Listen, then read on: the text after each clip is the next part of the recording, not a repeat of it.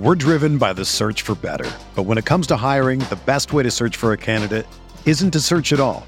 Don't search match with Indeed. Indeed is your matching and hiring platform with over 350 million global monthly visitors, according to Indeed data, and a matching engine that helps you find quality candidates fast. Ditch the busy work. Use Indeed for scheduling, screening, and messaging so you can connect with candidates faster. Leveraging over 140 million qualifications and preferences every day, Indeed's matching engine is constantly learning from your preferences, so the more you use Indeed, the better it gets.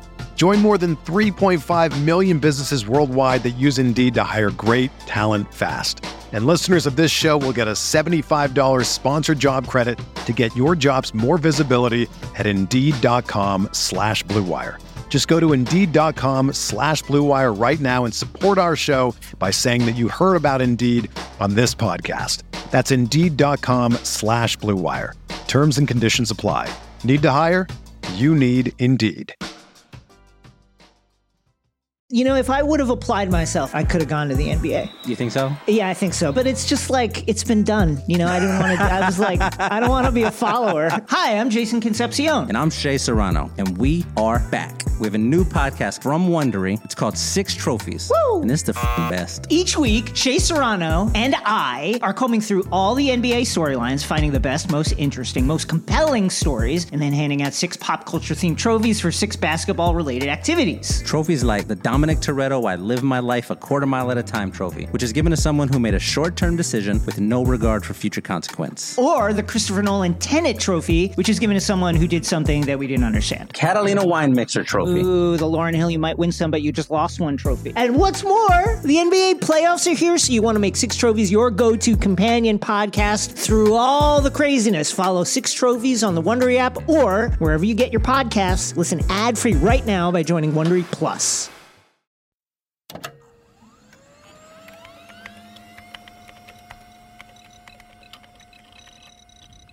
Computer, this is data. I'm an android. I'm a... Rangers League basketball. I was processing all of the information. Processing. It's one of those idiots who believe in analytics. Rangers League basketball. Analytics was crap. Does not compute. Just because you got good stats doesn't mean you're a good team. Hi, and welcome to the Lakers Exceptionalism Podcast. I'm your host today, Tim, and what you are about to hear is a recording that I did earlier today in a live pod, streamed on the Discord, had some live Q&A at the end of it. I'm going to cut this uh, pod off before you get to that. If you are a subscriber in the Discord to the bonus pods, you're going to get the Q&A answers, but here's what 50 minutes or so on trade targets the Lakers can go after. I think I covered 16 different players. And then the Shams Kyrie news came out, I don't know, 10, 15 minutes in. So we sprinkled that in as well.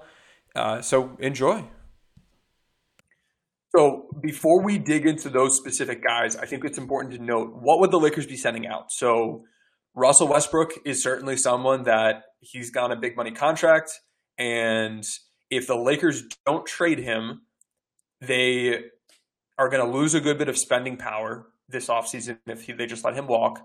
Or we might see the team, and I don't think this would go over well with fans. We may, may see the team extend him if they trade if they don't trade him and keep him past the trade deadline in order to have uh, a degree of uh, spending power ability to uh, like trade him later potentially. Hopefully not an awful awful contract, but it would not go over well if they don't trade him and they need to extend him. That would be that to me would be concerning. Can you you can hear me, right? Okay, all right, perfect. Um, thank you. So where was I? Okay, so Russ. Russ is a guy you could look at trading. If you trade him, you have to understand what you're losing. From a playmaking side, playmaking standpoint, there's real value he provides there. I think his his jump shooting, his uh, spacing, those are negatives and those are things that, like, if you remove Russ's scoring and replace it with, like, you know, efficient scoring from most of these guys on the list, it's like, oh, wow, that's a huge, huge boost. But you also have to consider the playmaking piece. If just because this this roster doesn't have all that much playmaking on it, if we think back a couple seasons ago, remember when Rajon Rondo was on the team and uh, yeah, guys, remember? Well, you can't hear. I'm to put it in the chat. Right, someone else can put it in the chat. Um, y'all talk about it. But uh, remember when like the team didn't have much playmaking and Rondo was such a big boost, even though at the time he wasn't a fantastic playmaker himself. Or I'm sorry, fantastic like overall player himself. Because he had that playmaking component, he was more important for the team. And if you lose Russ, you're in a position where you know LeBron's a legit playmaker, but the Lakers scheme isn't running through AD as an offensive engine. And it's not, we haven't seen the team trust Reaves to step up in that sort of situation. Beverley can do some playmaking within sets, but eh, you would really like to add some more playmaking. Good question in the chat. Does his playmaking outweigh the drawbacks? So, offensively, yeah, Russ has been a positive impact offensive player this season. Late in games, that hasn't quite been the case. And the reason for that is teams get more tactical. And why that's concerning to me is that's what the playoffs are like. The regular season and the playoffs are different games. Teams get more specific. They're not trying to play Lakers on Monday, Clippers on Tuesday, Portland on Thursday, the Warriors on Saturday. Like they're not trying to go through 18 scouting reports and kind of do some vanilla X's and O's against those teams when we're playing the Lakers on Monday, Wednesday, Friday, and Sunday, we are going to do everything we possibly can to focus on beating that team. And that means they're going to find and exploit weaknesses. And for a guy like Russ, who has some pretty clear ones that are easy to exploit, especially on a team that's not built to overcome them uh, tactically, and I'll talk about that in a sec. He is that. That's the reason we've seen every year he's gone to the playoffs. His impact has been lower than in the regular season of those same years, according to our LeBron data at B-Ball Index. Defensively, Russ has been very negative this year. And so overall, his impact has been slightly above average uh, compared to all NBA players. But there's a way. If you make a good trade, you add some good pieces, and you have some playmaking, I think that can be a very positive move for this team. So that's that's the Russ piece. If we move to other guys the Lakers could be trading, Damian Jones, the Lakers, they're not going to play him. He's like deep, deep in the doghouse. Uh, on a team that's running almost all drop coverage, he doesn't make any sense. So schematically, like at the time he was signed, I saw him as a guy in Sacramento who was being fantastic, fantastically used to his skill set as a finisher and a mobile big. That has not been the job this year, and he's looked bad in a lot of minutes. And scheme's part of that. Him not playing well is part of that. He's actually has some interesting rim protection numbers. Like there are some areas he's been better, um, but I think he would be valuable to just about any other team than with the Lakers, just because other teams will likely not only run drop. Why I'm like 100% out on him with this team now is even when the Lakers have run mobile coverages in games here and there because they've had to, they still haven't played him. They're still trotting out Thomas Bryant to you know go run a show and recover or try to soft hedge or whatever it happens to be your switch. Like if you're not going to use Jones in those situations, you're never going to use him. So you might as well get rid of him and he's a guy that might have a you know he could have a second year with his deal and he'll likely be valuable for another team more than he will be for the Lakers. So he should be someone you're looking to, to move.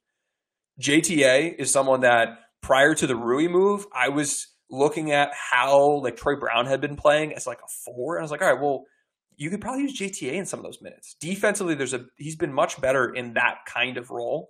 Now that the team has Rui, and JTA's minutes are competing with LeBron and Rui at the four, which he's not going to play. And then you're looking at him or like Brown or Christie or Rui as threes. He's it just, it doesn't make any sense anymore. So he's very much a depth piece on this team. I'd be good in it with moving JTA if you need to move JTA. Lonnie Walker is someone that started the year really hot. He's someone that has some scoring punch. Uh, if you look at you know his shot making compared to his shot quality. He's being spoon fed great looks, and he's been fine converting on them. So there's not there's not really the value add there offensively the way that it might seem if you're just looking at like his counting stats. Uh, and then defensively, he's been he's been quite negative this year. He he again started the year out hot. He had like career highs in like every defensive metric, and has come back down to earth he's someone that you could look to potentially move, and another team might see more value in him. He's someone that the Lakers will likely lose this offseason.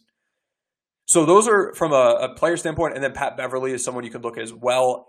I'm more interested in keeping Bev at this point compared to JTA, compared to Jones, compared to Walker, even because now that he's able to play more his actual position, and he's also not in a like career worst three point shooting slump. If you look at like 15 game rolling averages, he's been a good player. He played a really nice game last night. He's been playing better recently. He's somewhat, you know, he's he's not fantastic, but he has a degree of rim, uh, you know, attacking the rim and, and dishing it out to guys as we saw last night. He's a, a okay three and D kind of player, and I'm all right keeping that around. But if you do want to trade uh, Pat Beverley, you know, I'm okay with that as well. So you've got Russ, Walker, Jones, JTA, and Bev from a player standpoint. You could be looking at moving. Uh, part of part of the interest here for me is I don't want to see any more of these three guard lineups. I don't think it should be difficult to play like point guards at point guard, player twos at two, play Brown, Rui, and Christie as your threes. At, at, four, you've got LeBron, you've got Rui, and then at the five, you've got AD and, and Bryant, and you can have some Gabriel in there too. And I, I made a, a pitch on the, the most recent pod or two pods ago about playing Gabriel potentially over Bryant, so you can check that if you check that out if you want to hear that. But we are here today to talk about trades and trade targets. So those are the guys you could be moving out. The Lakers also have, I think, three second round picks that they can move and a couple future first round picks as well, potentially. It will depend on who they can actually get. But as I covered at the top, the West is pretty wide open. The Lakers are in a position if they make a move and they stay healthy, they're ready to to move up in the standings. So I've got kind of three groups of players here based on just kind of general groupings.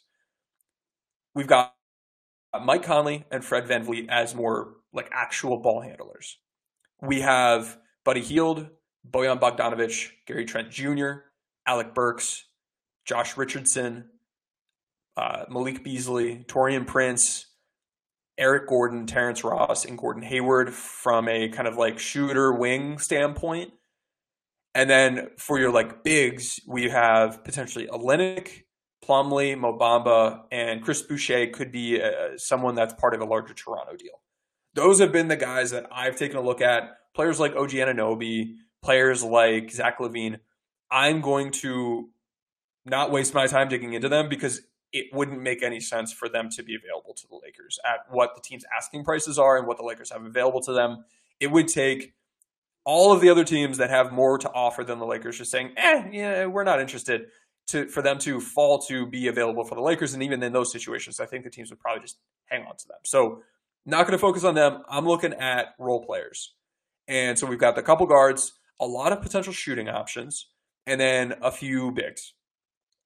And rather than going through player by player and trying to evaluate them overall, let's talk about what we would be looking for in those guys from a skill set standpoint and then dig into those skill sets individually.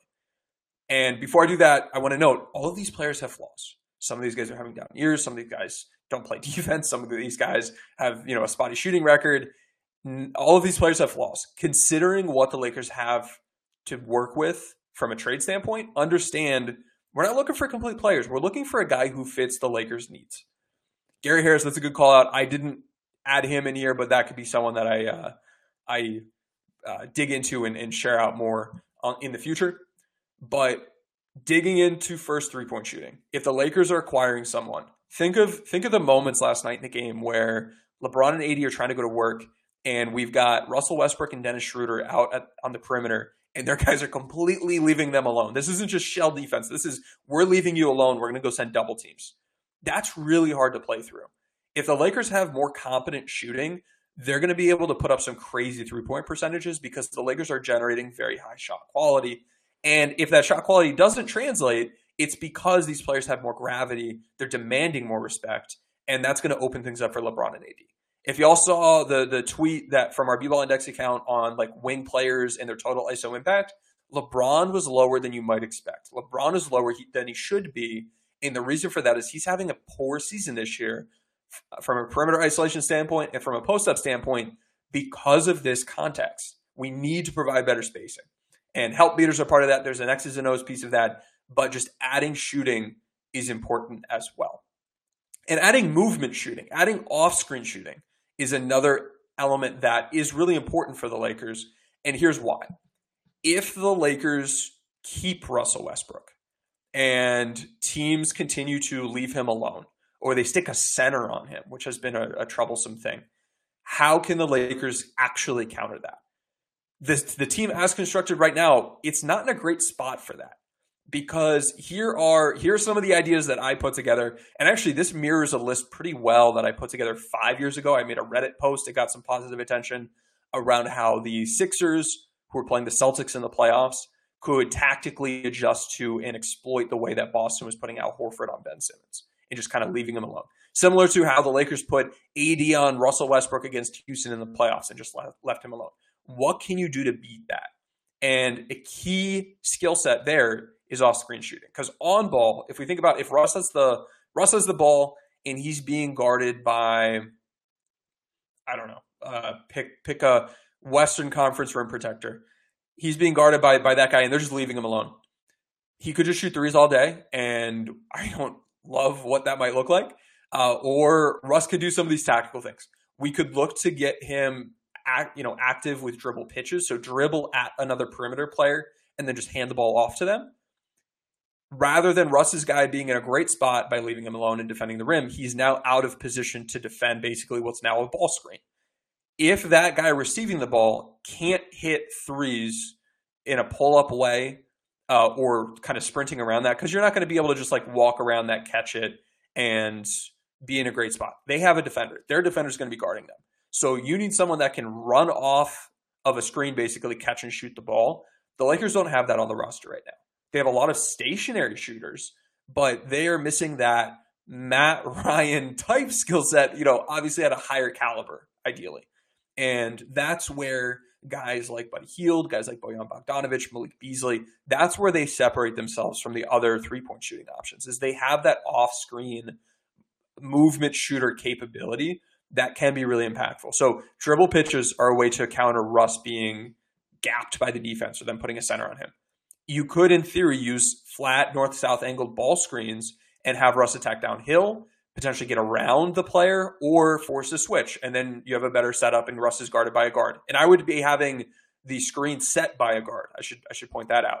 If you've got a center guarding Russ and he's defending him at the top of the key, and then you go have I don't know, Pat Beverley set uh, a ball screen for Russ, you might be able to have Russ attack downhill against a guard and, and score at the rim or force a switch. And then you don't have that problem anymore. The issue here is opponents have been very deep. They, their, their drop against Russ has been really deep. If we think about like Luke Kornet on Russell Westbrook, he was like in the restricted area guarding Russ, and Russ was at like the top of the key. You can't really guard him there and uh, or you can't really like screen him effectively there. That's that's hard to do, and so that's problematic. That creates some problems. So if you had, uh, like, I don't I don't think this is necessarily the ideal option, but that to me could potentially be used, but hasn't hasn't worked great. Now with Russ uh, also on ball, you could run ghost screens where someone runs and sets a screen for him and then you look to attack a switch or a show and recover against a switch. You know, you're just in a better position. Russ no longer has a big on him. Against a show, uh, show and recover, which would be done likely by a guard if their man is setting the screen, you could short roll against that, which doesn't really work with a center on Russ. Or you could go screen it and uh, you know get a three point opportunity. Again, you need movement shooting there. You need someone that has the balance and footwork to catch and shoot on the move and make threes. Now with Russ off ball, you could have him setting off ball screens for players. Again, you want movement shooters. You could use some pin and flare screens where appropriate, and that works fine with stationary shooters. We can see the Lakers do more of that, and we have seen the Lakers do more of that over the past week and a half. But ideally, if he could be setting staggered screens, pin down screens, flare screens, you know, create 2v1 situations off ball for off screen shooters and then attack to that. You know, stick uh, let LeBron or AD post up if Russ's guy tries to go help, Russ's guy is now out of position to defend the pin down. And, you know, think about how Steph Curry or even Bojan Bogdanovic or Buddy Hield, when they're coming off of those screens, if you're in a drop, you're out of position. If you're up at the level of the screen, you're able to contest. And that often opens up little dump off passes to the roll man or to the screener. But if Russ's man, the screener's man, is way out of position, he's out of the play, and you're going to get some really open threes from that. But again, you need movement shooting. This isn't like Reaves and Walker have played well this year in various ways. Them, Beverley, Schroeder, these are not guys I trust to be high caliber, run off a screen and jack up a three kinds of players. So if you can acquire that skill set, and this is no offense to those players, that is a very specialized skill set that's becoming more and more rare in this league. If we look at how players are utilized, the the volume of off-screen shooters going back to our database 2013, 2014, it was like 30 players. It's down to like 10 now. It's it like these guys are more rare, so finding a good one can be really important. And then ideally, you can have situations where if you combine these concepts, maybe Russ is on ball, he runs a dribble pitch, and then immediately after running a dribble pitch, he goes and sets an off ball screen. So you can get some synergistic action. But I say all of this to come back to this the skill set of three point shooting, movement shooting, off screen shooting. And with that in mind, among the players that I mentioned earlier, and I'll mention them again, Mike Conley, Fred VanVleet, Buddy Hield, Bojan Bogdanovic, Gary Trent Jr., Alec Burks, Josh Richardson, Malik Beasley, Taurean Prince, Eric Gordon, Terrence Ross, and Gordon Hayward. Bojan Bogdanovic and Buddy Hield are the clear top two guys from a three point effectiveness standpoint. Trent has been, uh, if you if you zoom out from more than just this year and consider the past couple years, I'd say Buddy and, and Gary Trent Jr. have been the the top guys. And the rest of this group has also been pretty good from a shooting standpoint. we will talk about the bigs later, but the rest of this group pretty solid. You're not there aren't bad three point shooters here. Eric Gordon, Gordon Hayward, they're having down years, but in the past they've been pretty solid. Beasley and Ross have also both had really really bad shot quality. So from a three point percentage standpoint, you're going to see a hell of a boost if you get them over to the Lakers. Some other guys have had poor shot quality. Some guys have had easier shot quality. Uh, I would say if you look from a multi-year standpoint, Eric Gordon and Josh Richardson have been the players with spottier three-point shooting records from a three-point shot making standpoint. If you zoom out to the past three, four, five seasons, Taurean Prince isn't the same caliber of shooters as these other guys. I'd say so. Buddy, Bojan, and potentially Trent in the top tier, and then an, a, a, big cluster, and then you get down to uh, Taurean Prince, and then from an off-screen standpoint, Hield, Bojan are legit shooting, legit off screen guys. Malik Beasley has also been a very good off screen guy. Not the same caliber of three point shooting, quite uh, from a three point shot making standpoint, but uh, has certainly been an off screen guy. So that's a capability that you'd be be looking at. Oh, Kyrie just requested a trade. Oh, well, it's uh, a good time to be on here. Hang on, let me uh, let me pull that up in the Discord and see see what that's looking at looking like. Uh, where is our reporting? Okay, so breaking from Shams, Brooklyn Nets All Star Kyrie Irving has requested a trade. League sources tell The Athletic. The franchise has been informed that Irving prefers to move on ahead of the February 9th trade deadline or will leave in free agency in July. Well, that might change things, but I wouldn't be surprised if other teams are also interested. And this this is step one potentially, step one of a you know Kyrie or LaVine or or OG or one of those guys is I want out. I need to be traded. And then if they are to be traded, if uh, Kyrie certainly has elements that people would rather stay away from with the off screen stuff, I'm sorry, not off screen, the off court stuff, that could work into the Lakers' favor. Uh, we'll see how that develops. In the meantime, getting back to the three point shooting. So that's what I'm looking at. Uh, I'd say Fred Van VanVleet and Mike Conley, they're both, or they both have been reliably very good three point shooters but are having down years this year. So maybe you'll get some positive regression there. Moving to the bigs, two of these four guys are three point shooters. Olynyk and Bamba, they're real stretch fives. Their data's good, the volume's good. They would have an impact as stretch fives. Boucher has been used as a stretch big this year and hasn't been good at it. And Plumlee just doesn't shoot threes. So two of those four guys have that stretch element. Moving to finishing, I think so. From a rim pressure standpoint, Fred Van VanVleet, Mike Conley, Buddy Hield, Eric Gordon, and Bojan Bogdanovic. Those are guys that can create their own and get to the rim. VanVleet and Conley haven't been good finishers, but those five players have been able to actually like create something at the rim. They can attack a closeout. Burks has been okay. And then you've got Trent, Hayward, Richardson, Beasley, Prince, and Ross that have not been very good at this. If you kick it out to them, either they have a three, if they don't have a three, they're not really getting to the rim. They they'll you know, they won't be able to extend that advantage quite as much. On the big man side, Olynyk and Plumlee have been better at finishing than Bamba and Boucher. Boucher not very good, Bamba okay. Uh, I'm sorry, Bamba not very good, Boucher okay. Olynyk and Plumlee solid, solid uh, finishers at the rim. And we're going skill set by skill set. I'm going to get to defense here in a minute. Next factor, playmaking. And with this, if you are trading Russ and you want real playmaking, there are two guys here that make sense for this. Fred VanVleet, Mike Conley. They are both actual real playmakers, a good tier above the rest of these players. Conley is much more a system guy. I want to point that out. You see this in the data. He is more of a system guy. He will be able to effectively operate within sets, make the right decisions. Fred VanVleet is a, a level above that. And that's why, from a playmaking standpoint, I would prefer him. But both of them, if you traded Russ and you got one of them back, I am not worried about playmaking. Conley has been generating looks for teammates at an even higher rate than Russ, interestingly. Uh, and the difference, big difference, is on A plus passing efficiency instead of F efficiency from Russ. Uh, he is not turning the ball over. He is making smart decisions. The, the shot quality itself isn't quite as high, but it's still pretty good. And he's saving you those those turnovers. So that to me is a big difference. Our passing efficiency metric on B-Ball Index it considers uh, the shot quality you're generating, versatility, volume, all those things to compare actual uh, bad pass turnover rate with the expected rate.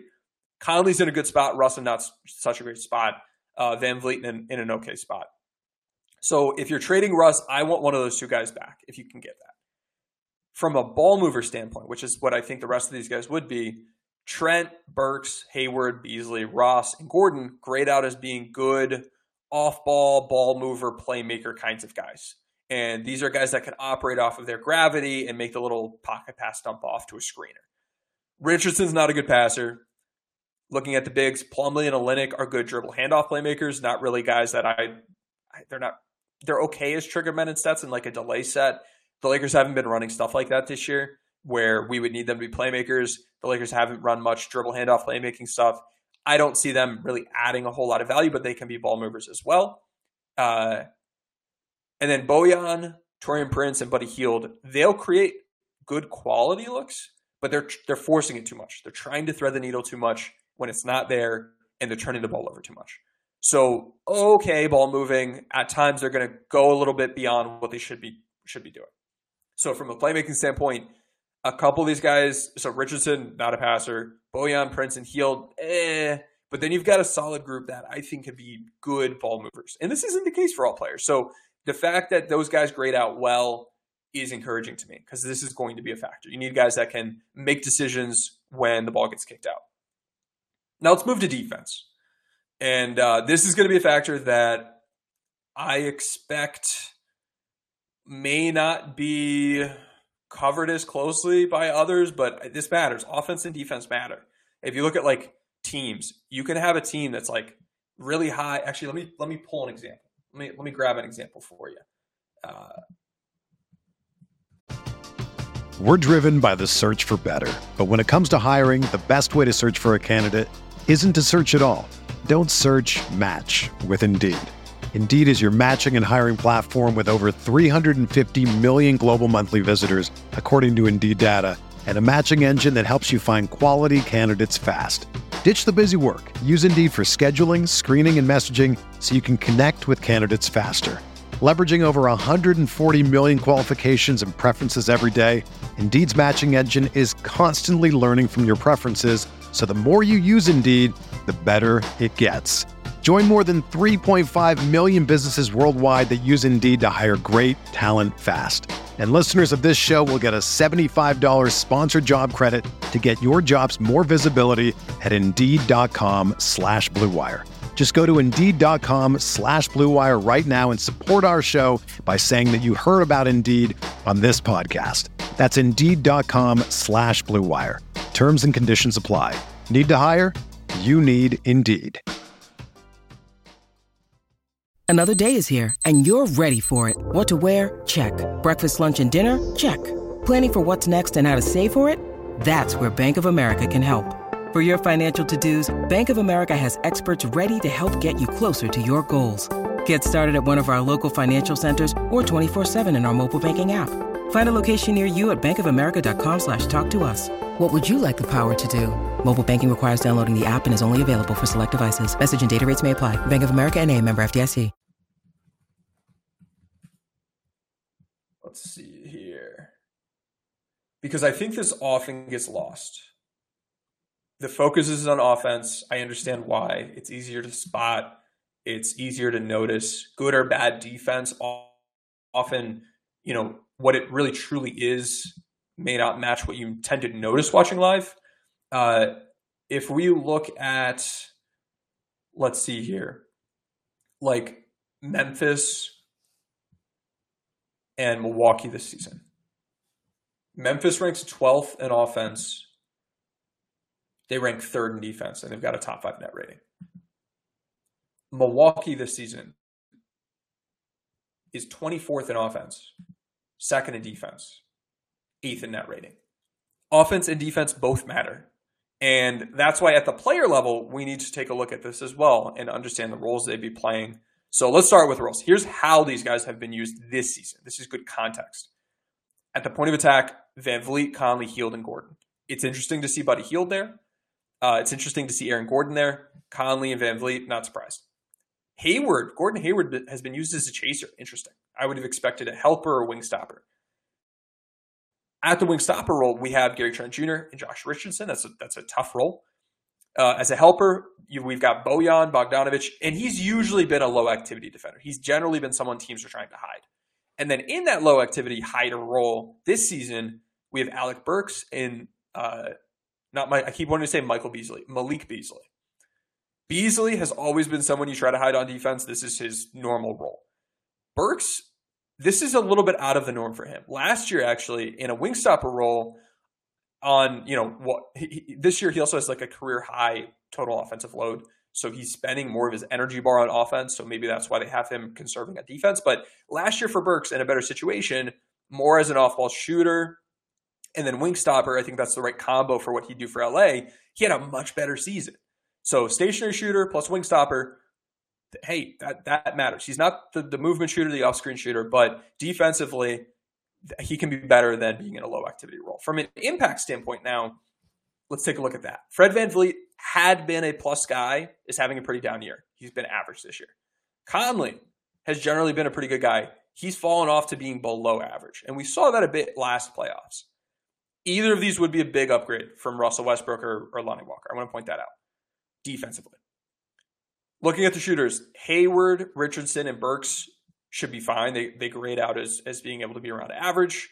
Uh, if you take Burks and Richardson out of their current offensive roles, where again they have career highs or almost career highs in the total load that they're carrying on offense, they'll have more energy to spend on defense, and that is a better fit for the role. And in the past, when they've been asked to allocate their effort accordingly, they've been effective on defense. So Hayward, Richardson, and Burks, I feel, hey, they'll be they'll be fine on defense. That's not going to take away from us. Trent, Prince, and Hield should be below average, but below average is okay. I, um, for this, for what they're bringing offensively, or a couple of these guys, for what they're bringing offensively, on defense being below average, I think is fine. Hield's having a career high year He's not being used as a wing stopper. He's not being used to defend threes a whole lot, even though he's playing small forward on offense. That is interesting. That's something I pointed out during the offseason when I was talking about trading for him is yes, he's been a bad defender, except for in the years he's not been used as like guarding threes where he's too small or guard, you know, as a wing stopper. And those things tend to go together. If you look at those couple seasons, he's been like bad, but much more manageably bad, I'd say. Uh, if we think about like impact in the magnitude of impact for like the top five, top 10 offensive players compared to, you know, just like the 95th percentile, there could be a big difference. The same thing happens for defense for, for bad players. The guys who are truly bottom five, bottom 10, they really sink what you're doing. Being just below average to, and or like on the higher end of an F, it's bad, but it's much more manageable. So that's what I'm seeing with those three. With Ross, Malik Beasley, Bojan, and Eric Gordon, they have been atrocious in recent years on defense. Those are the four that defensively, they really take away from their overall impact because they're just they're bad, man. They're bad. Their impact data is bad. Their granular data, looking at like on ball defense, how often they're helping, how they navigate screens, it's bad. And so that's something to consider. We can't just ignore that. If you didn't care about defense, I think Malik Beasley and Bojan Bogdanovic should be at the top of, of everyone's lists for trade targets. Once you account for defense, they fall down a little bit. And then looking at the bigs, they've all been similarly impactful this year. Uh, Boucher's been more of a mobile, like helper defender. He's not really a five, and him not playing the five and also not being a spacer makes him a really tough fit overall. Plumlee, I would say, has been the best drop big in the data, and he's been pretty good in mobile coverages, which I was a little surprised by. I'm, I'm happy to see that. I haven't watched a ton of him. It's interesting to see that he's been effective there, and he's been the most overall impactful on defense. So Plumlee, solid on defense, the best drop guy. He's a bigger body. Uh, Olynyk's been good. Um, all of these guys, uh, Bamba's been fine. All of them, except for Boucher, look like rim protection upgrades over Thomas Bryant. So that is something to consider. None of them are great rim protectors, but I think that they'll be similar or better than Bryant. So all of that into taking all of that into account, we've talked about perimeter shooting and the ability to, you know, be an off-screen threat. We've talked about finishing ability, rim pressure, and finishing at the rim. Playmaking for some of these guys, real playmakers. Some of them, we've got good ball movers, we've got bad ball movers, we've got questionable ball movers, and then defensively, who would be looking good or bad. If we if we grab all of that, throw it together, here are my tiers of guys that I would be most and least interested in. We'll start at the bottom. I don't think I'm interested in Terrence Ross. He's his shooting's good, his uh, ball moving's okay, his defense is horrendous, and not not all that interested there. Eric Gordon, his up and his shooting has been up and down year after year. His ball moving's fine. His defense again awful. And then Boucher, he's not a three point shooter. His finishing has been poor. He has no playmaking. His mobility is good, but there's no rim protection, and he's just a tough fit for this roster. Those guys, I just I wouldn't pursue. If the Lakers made those trades, I'd say you, you you're better off better off not making those trades. The next tier are guys like, okay, I could see it. I'm not excited, but I could see it. Are Josh Richardson and Taurean Prince. For Richardson, his shooting's been a bit up and down, playmaking not there, average on defense for Prince, his shooting's been okay. He's been one of those uh, riskier uh, ball moving playmakers, and his defense has been below average. So it's like, okay, if we, you know, give you really easy quality and don't ask you to do a whole lot, like we'll be okay on on defense and offense. In the next tier of guys that, yeah, I, would be good. I'd be happy about these.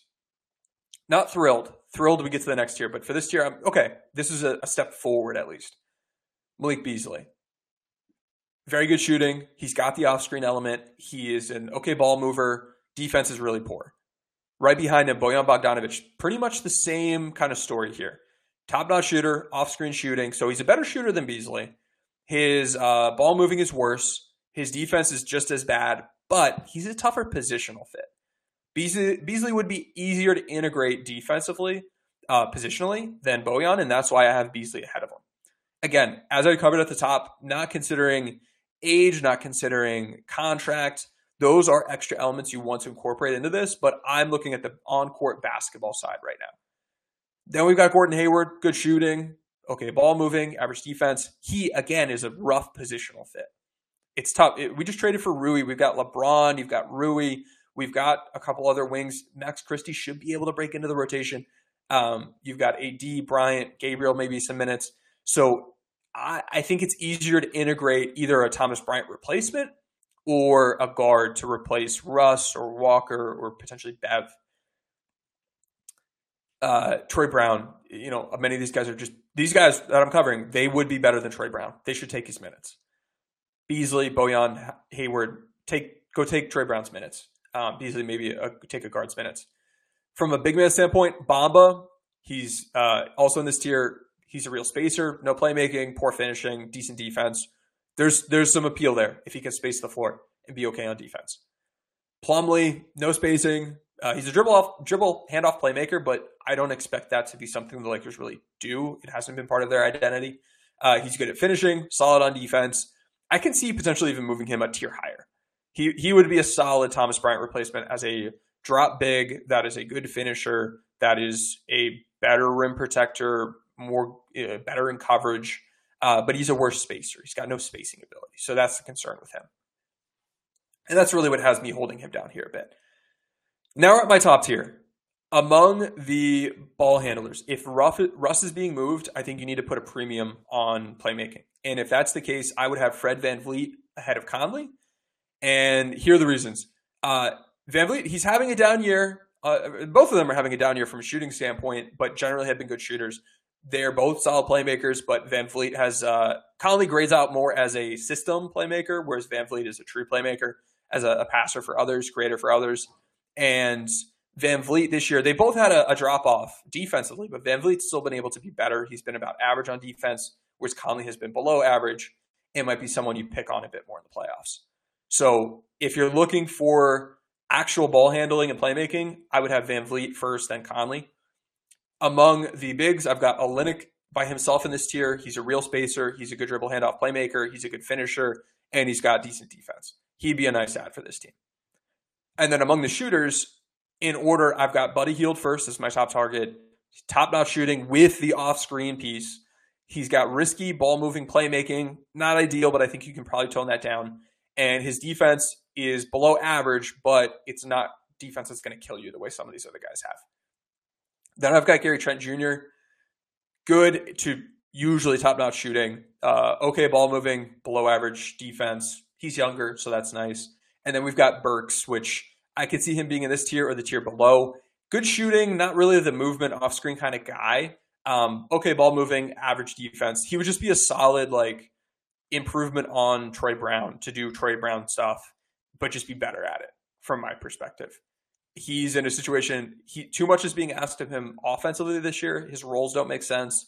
And if you optimize him better, you'll see him play like he played last year in the same roles I'd want him to play on this team. Stationary shooter, wing stopper. And he would be a good fit for that. So if you're if you're going to keep Russ, I think you put even more of a premium on the off-screen shooting. So Hield becomes more important. Trent can kind of get into that bit.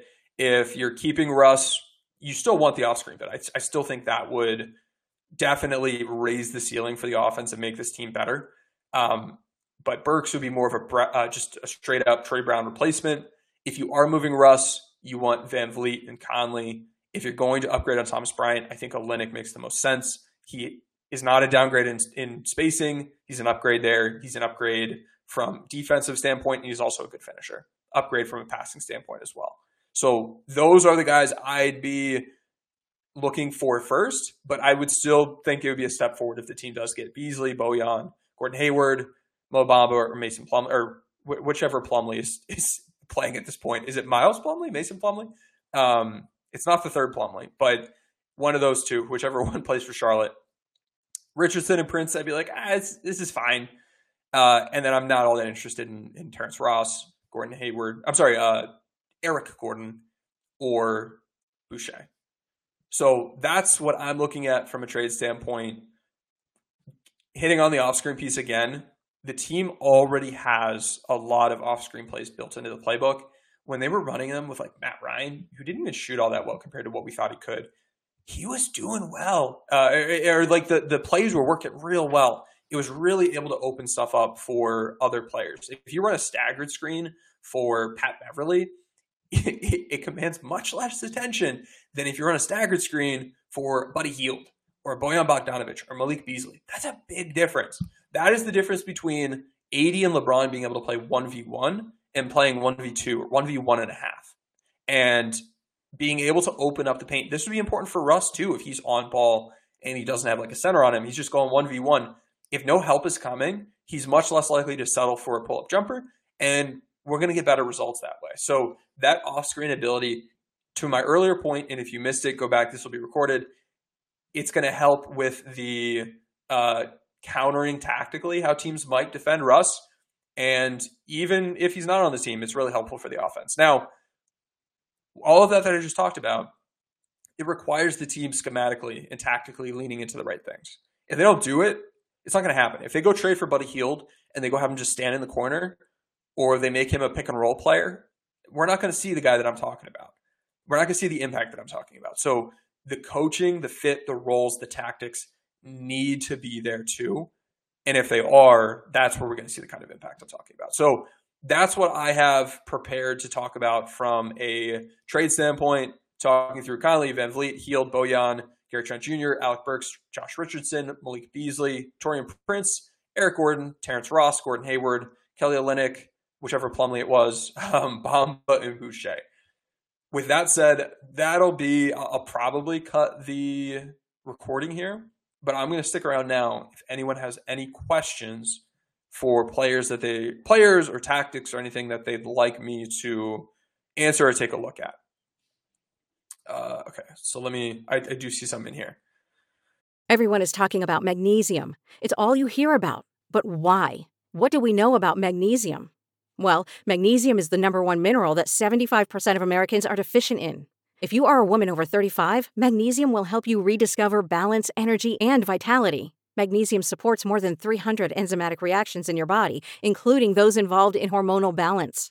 From functional medicine doctors to mental well being and female hormone experts, we all know that magnesium is the one mineral to improve all aspects of well being and health. But which one? Magnesium Breakthrough from Bioptimizers, the trusted choice recommended by leading experts with seven best absorbed forms of magnesium to ensure your body receives the support it needs for overall well being. Go to bioptimizers.com slash balance today and use code BALANCE10 for 10% off. Support your journey to wellness at B-I-O-P-T-I-M-I-Z-E-R-S dot com forward slash balance.